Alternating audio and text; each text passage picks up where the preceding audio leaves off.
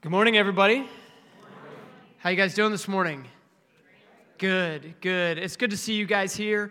My name's Aaron. If you are new to Bridgewater, you and I are in the same boat, and so I'm really excited that you're here. And if you're not new, well, you know a lot more than me, and so I hope you'll be gracious with me here today.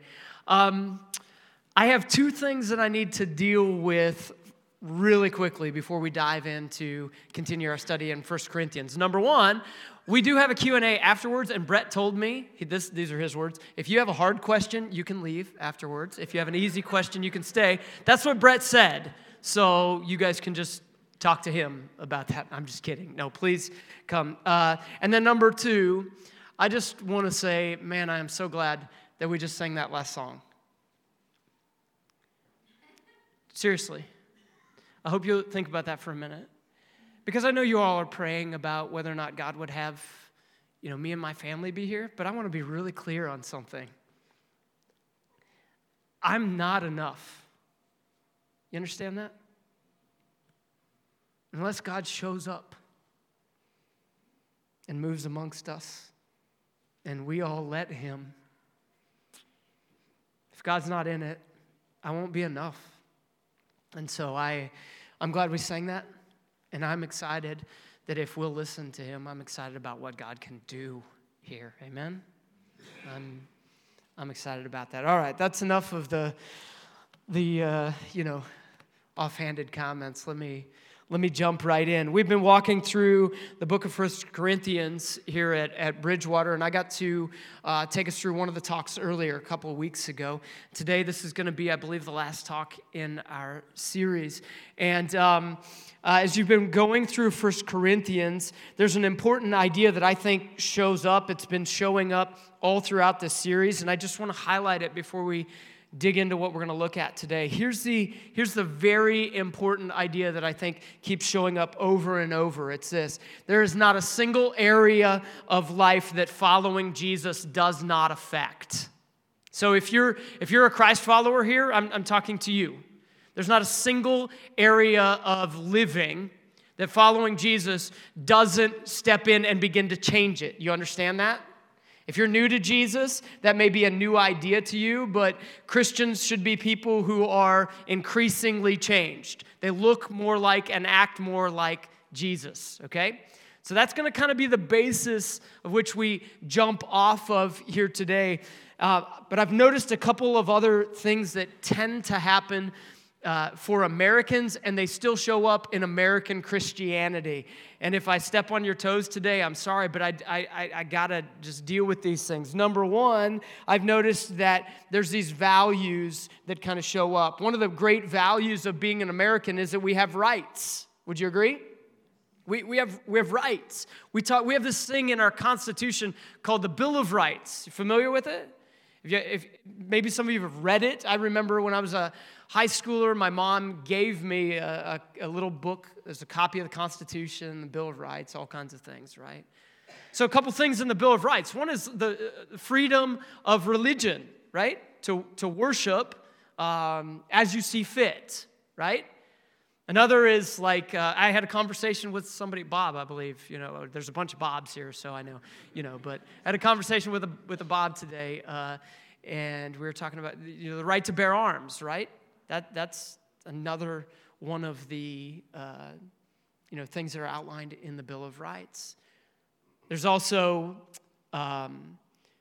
there's rights about how you can be prosecuted for, criminal activity and things like that. And I've noticed that as Americans, we really take those rights seriously. Wouldn't you agree? There's something else that I've noticed. We have a very litigious society. Do you know what that means? The word litigious is like we're big on if somebody infringes our rights, we sue them. Okay? I mean, you hear about this all the time.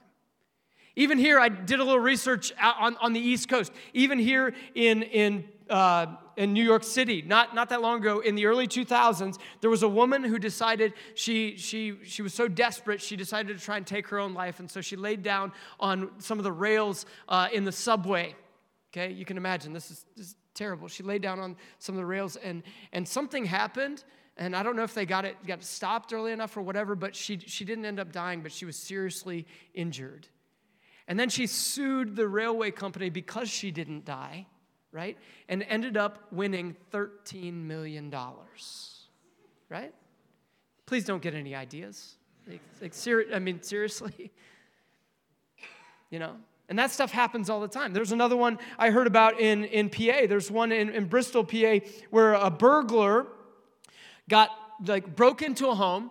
He got trapped in the people's home. He got trapped in the garage. He got into the home. He then got into the garage. Somehow the door locked on the other side, and then the power went out, so the garage doors wouldn't open. He couldn't get out of the garage. He was trapped there for 12 days, and he lived on Pepsi and dog food, dry dog food, and then sued the homeowners and won, because they had unlawfully detained him.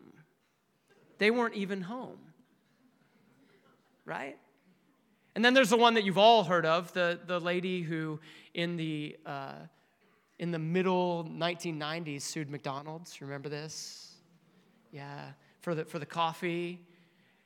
But what doesn't get talked about is that the coffee was served at 190 degrees Fahrenheit, which was about 40 degrees higher than everybody else serves coffee, because McDonald's thought that their coffee tasted better if it was at that temperature. And when she tried to talk with them, all she was asking for, she got third-degree burns all over her legs and pelvic area. And when she sued them, she was really only trying to get money to cover the skin grafts she had to have, and McDonald's wouldn't do that. And so she ended up suing them and winning. Here's the deal. I mean, we have a very litigious society. And we have a very rights-oriented society, and I think those things have come into the church. And so here's what I want us to think about today.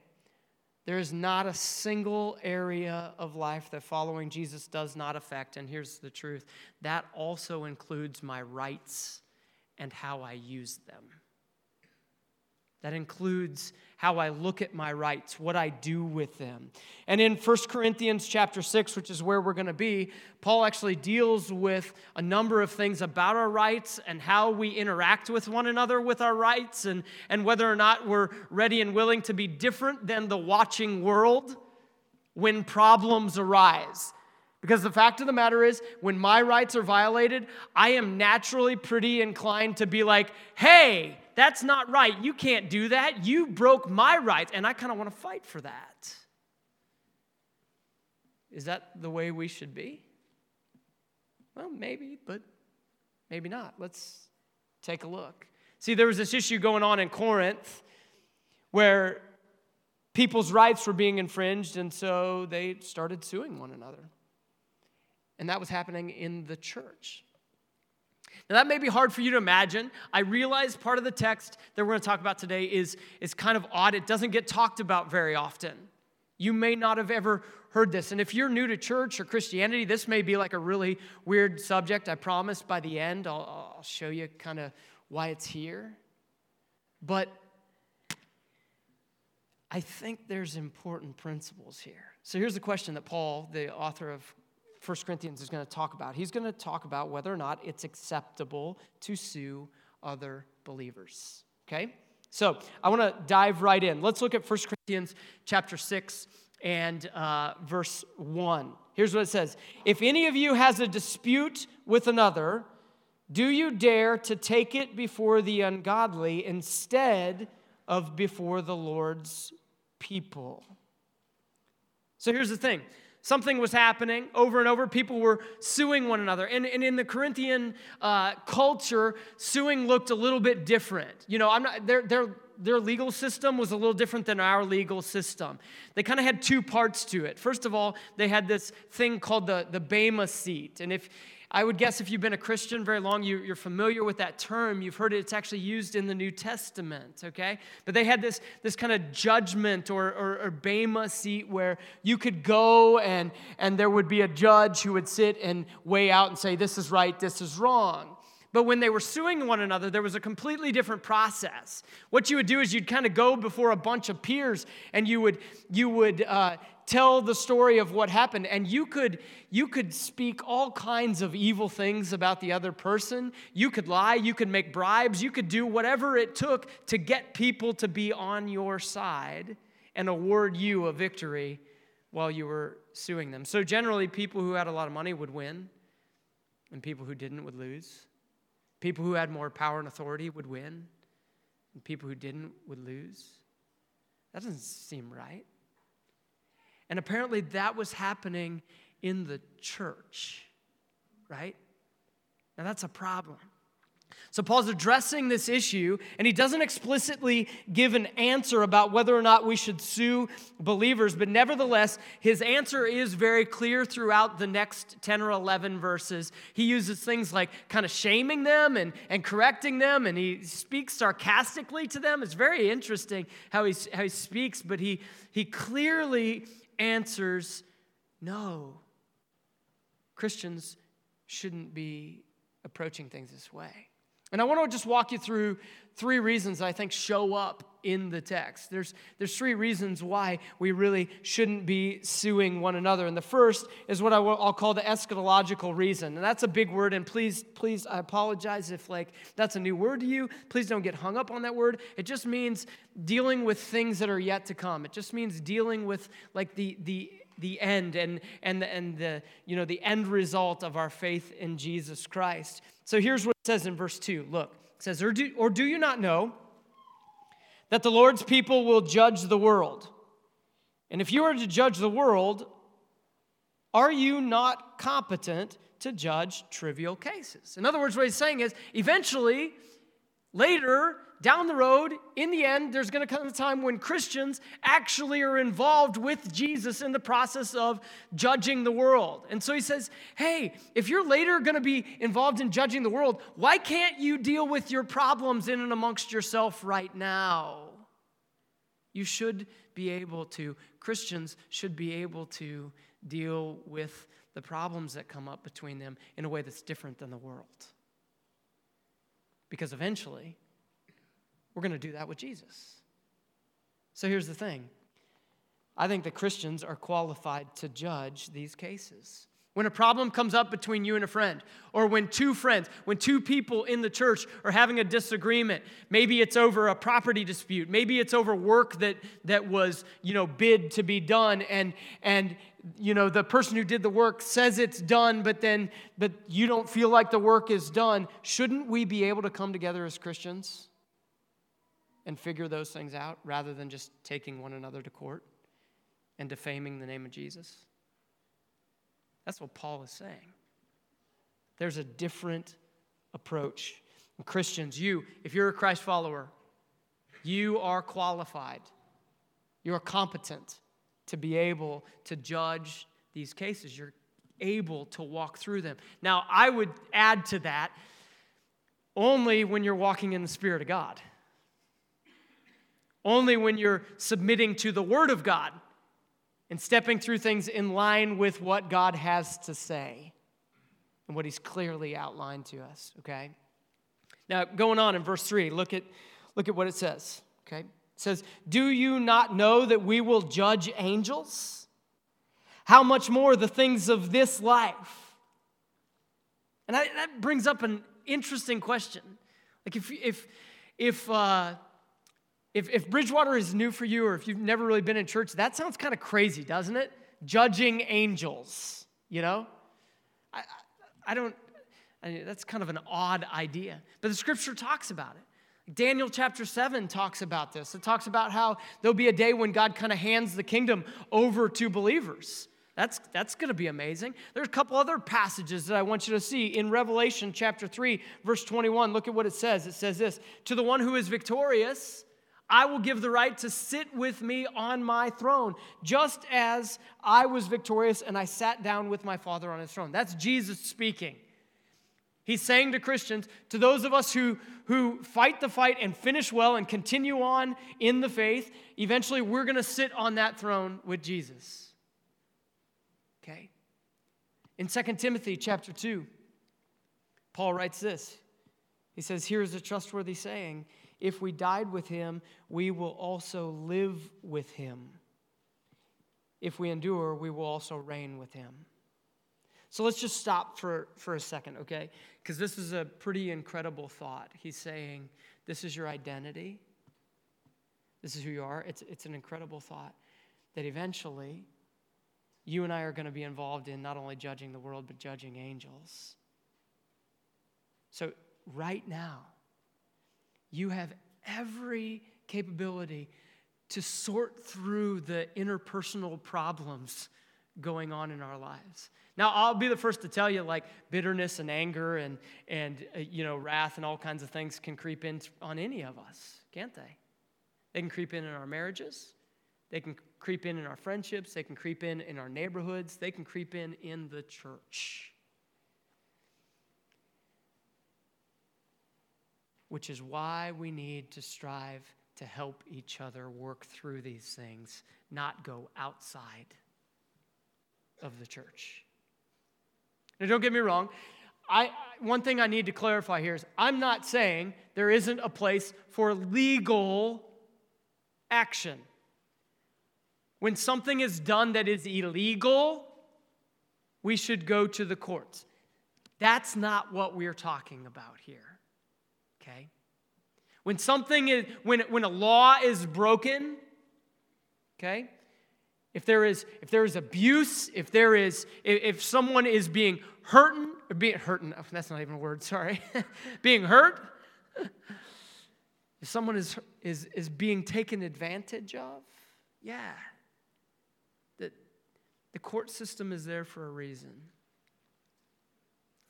But more often than not, we have these interpersonal things, and then we fight for our rights. God's called us to something different. So that's the eschatological reason. Let me share with you the second reason.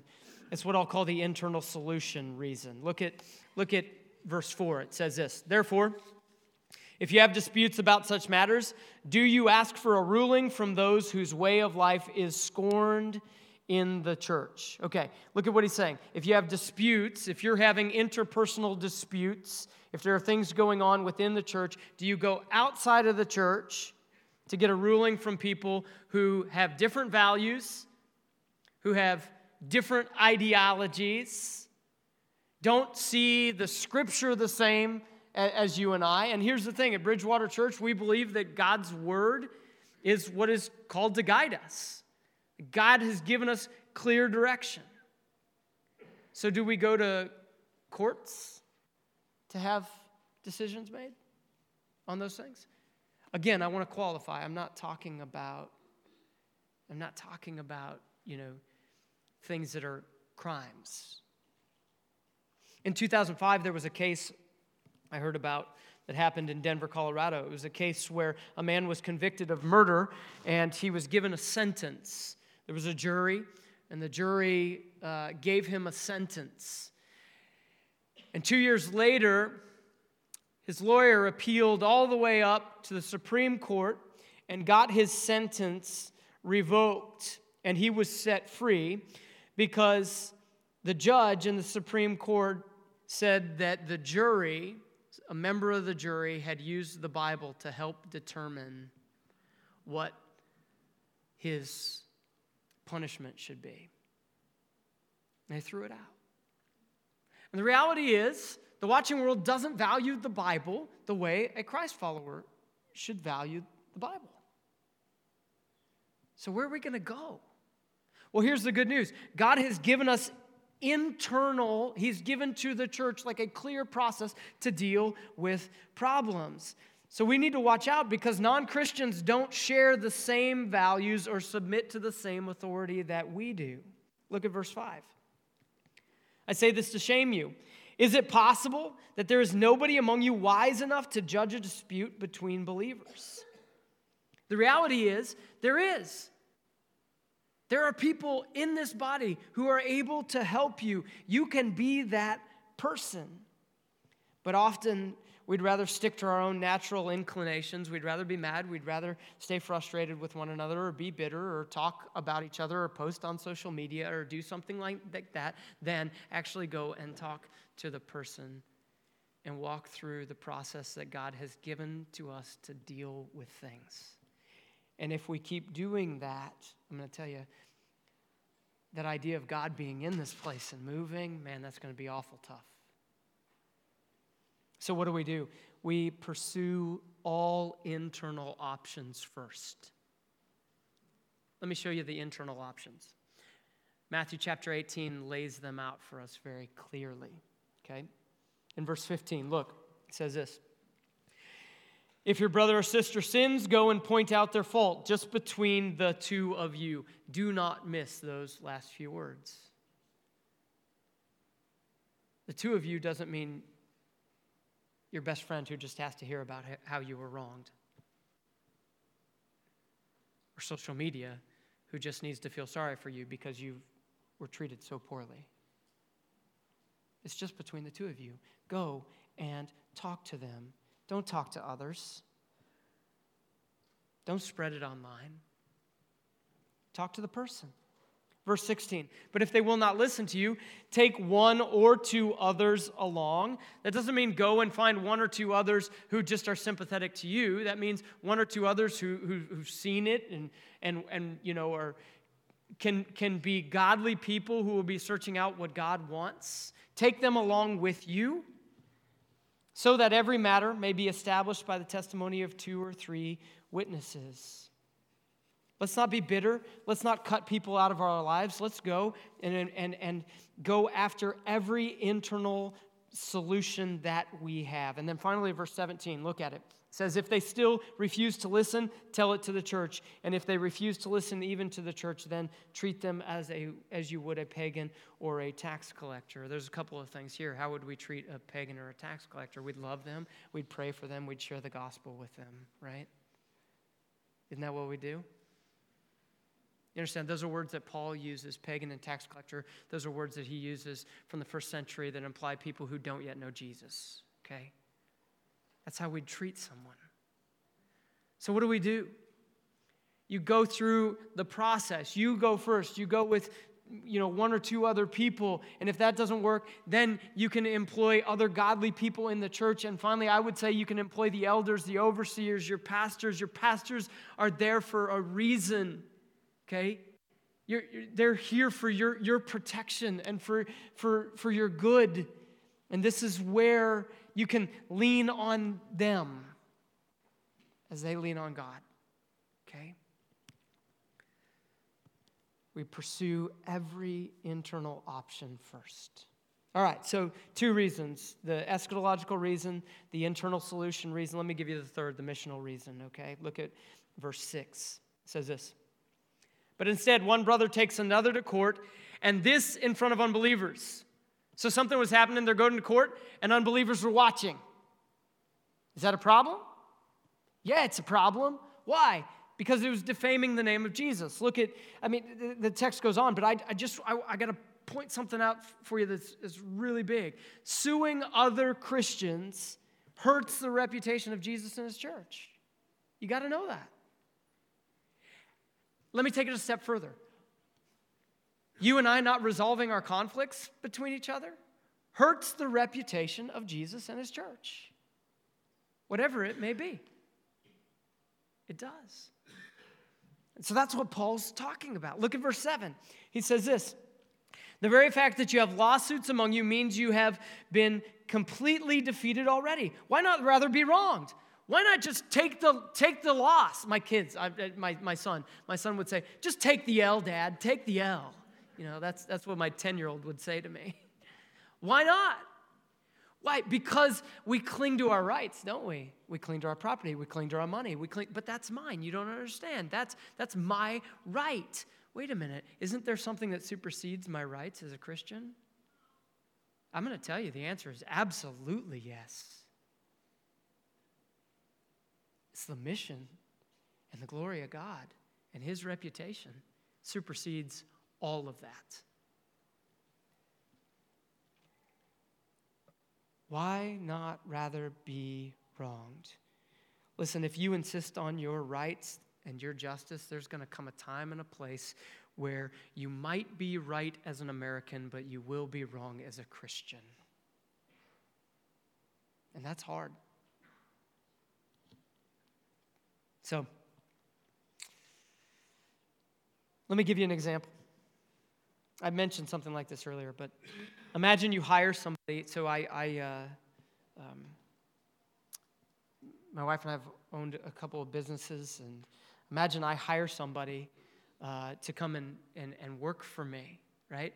And I set him up on the job, and I leave him there, and I get a call, and he says, "Hey, Aaron, I'm done. Just want you to know. So just if you could just write out a check, you know, and we'll be good." And I drive over there, and now I'm okay. I wouldn't pay him before the job is done, but let's just assume I did. Okay, let's just assume I paid him before the job is done. I get over there, and I look at the job, and the job's nowhere near done.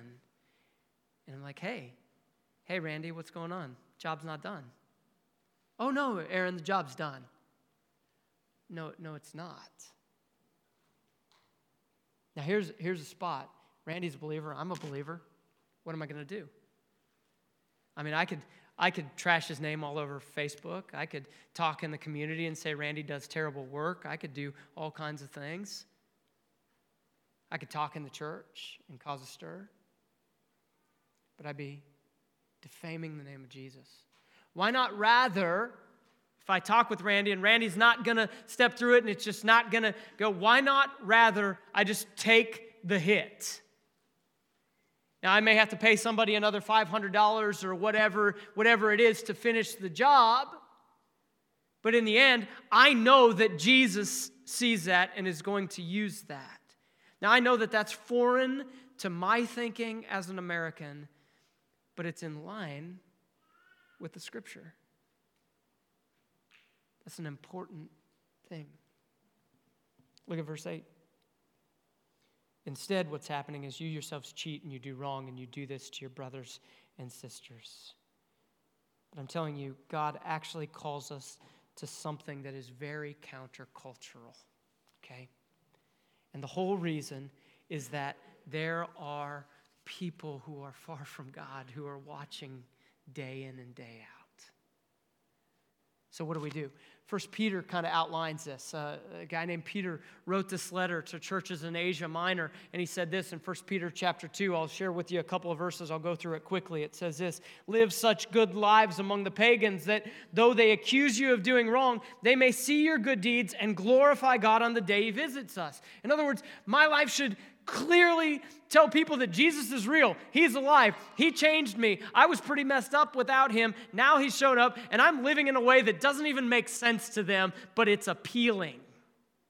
Right?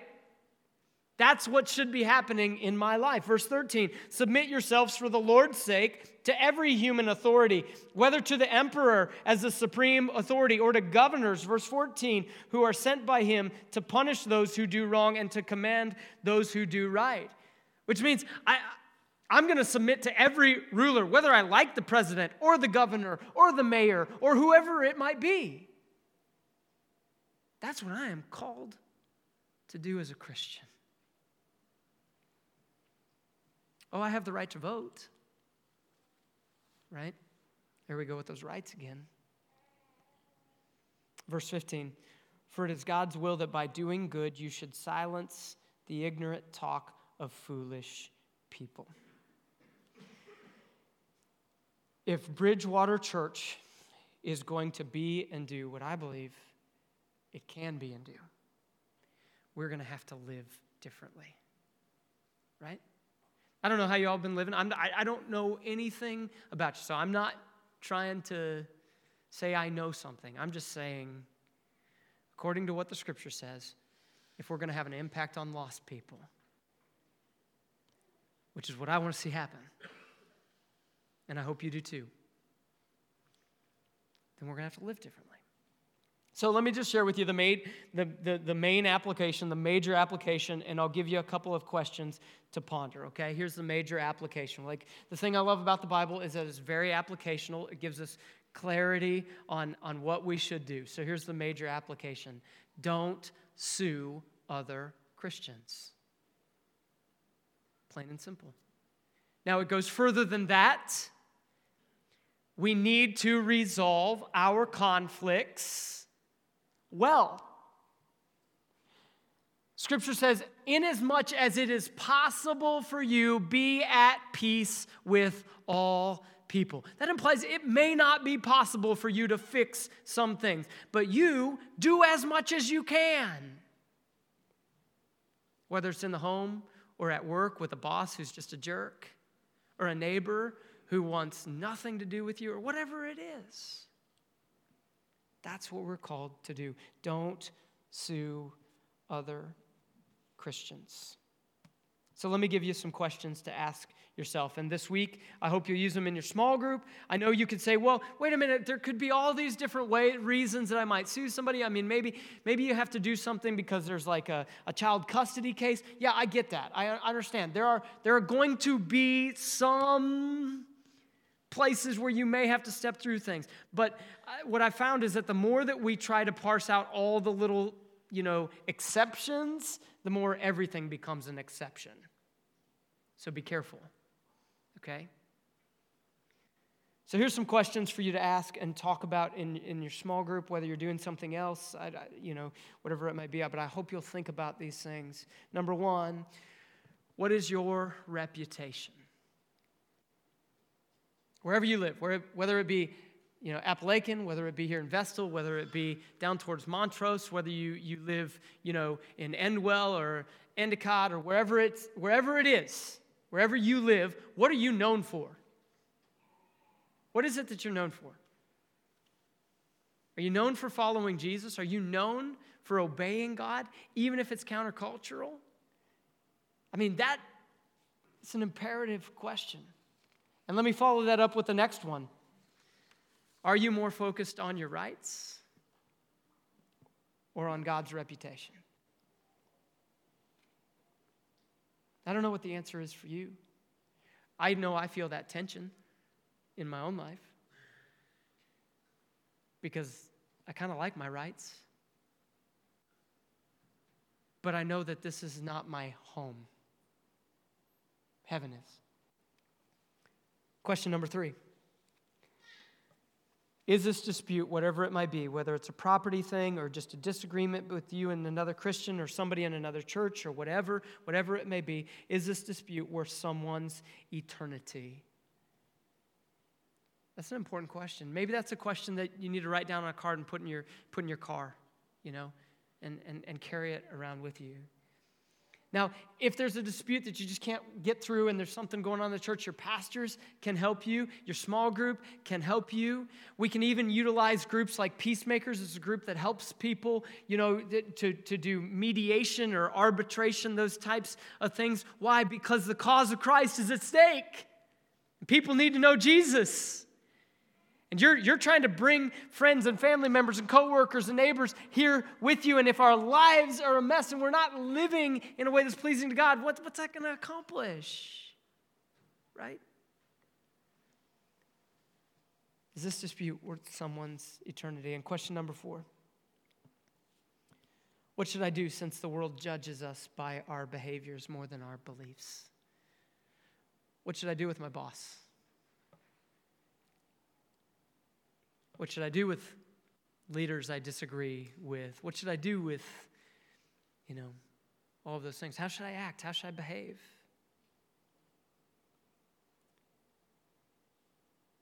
Let me wrap it up with the last part of this text. It would be easy for me to skip over verses 9 through 11. And here's the thing. Like, if you've read this or if you're... If you've just been scanning down, you'd go, is he going to deal with this part? Well, I'm going to be honest with you a little bit, and I'm going to kind of punt to Brett. So, Brett, good luck a little bit. I'll deal with it a little bit. Verse 9, or do you not know that wrongdoers will not inherit the kingdom of God? That's interesting. Do not be deceived, neither the sexually immoral, nor idolaters, nor adulterers, nor men who have sex with men, nor thieves, nor the greedy, nor drunkards, nor slanderers, nor swindlers will inherit the kingdom of God. Verse 11, and that is what some of you were. You were washed, you were sanctified, you were justified in the name of the Lord Jesus Christ and by the Spirit of our God. And first of all, can I just say, man, I love verse 11. Because that's who we were. If you do not know of the grace of Jesus Christ, I want you to know that this room is filled with people who are described in those earlier verses, but God stepped in and has been changing us, okay? We're not here because we're religious. We're not here because we're good and we have it all figured out. We're here because God and his grace through Jesus Christ, okay? But second of all, those of you who are believers, you need to know this. You can't live however you want and think that you are a part of the kingdom of God. That's what these verses are saying. You can't just keep living the way that you used to, or maybe it's still current, and think that it's good. So, believers, what do? We deal with our issues. We're not going to sue one another, okay? We're going to step through our problems. And here's what I want to end with. If we do that, I believe if we are ready and willing to lay down our rights and set them aside for the cause of Christ, a few chapters later in Paul's writing, he talks about how he laid his rights down. Why? So that he may reach as many people as possible. And I think that's what God will do. So why don't we pray for that today and ask him to move amongst us. Would you pray with me? Father God, thank you for your word and the clarity in it. God, I pray that you would help us. You'd help us to be spirit-controlled people. I pray that you would just keep drawing us to yourself. I know that there may be people here who have questions about Christianity and are unsure about why we'd even talk about suing one another and why that's in the Scripture. I pray that little by little that questions would be answered and people would be able to see that you care about us and you care about every aspect of our lives. And I pray that you'd give clarity so that the truth of the gospel could shine through. Thank you, God. Thank you for Bridgewater Church. I pray that you'd move and work in a powerful way through us together. In Jesus' name, amen.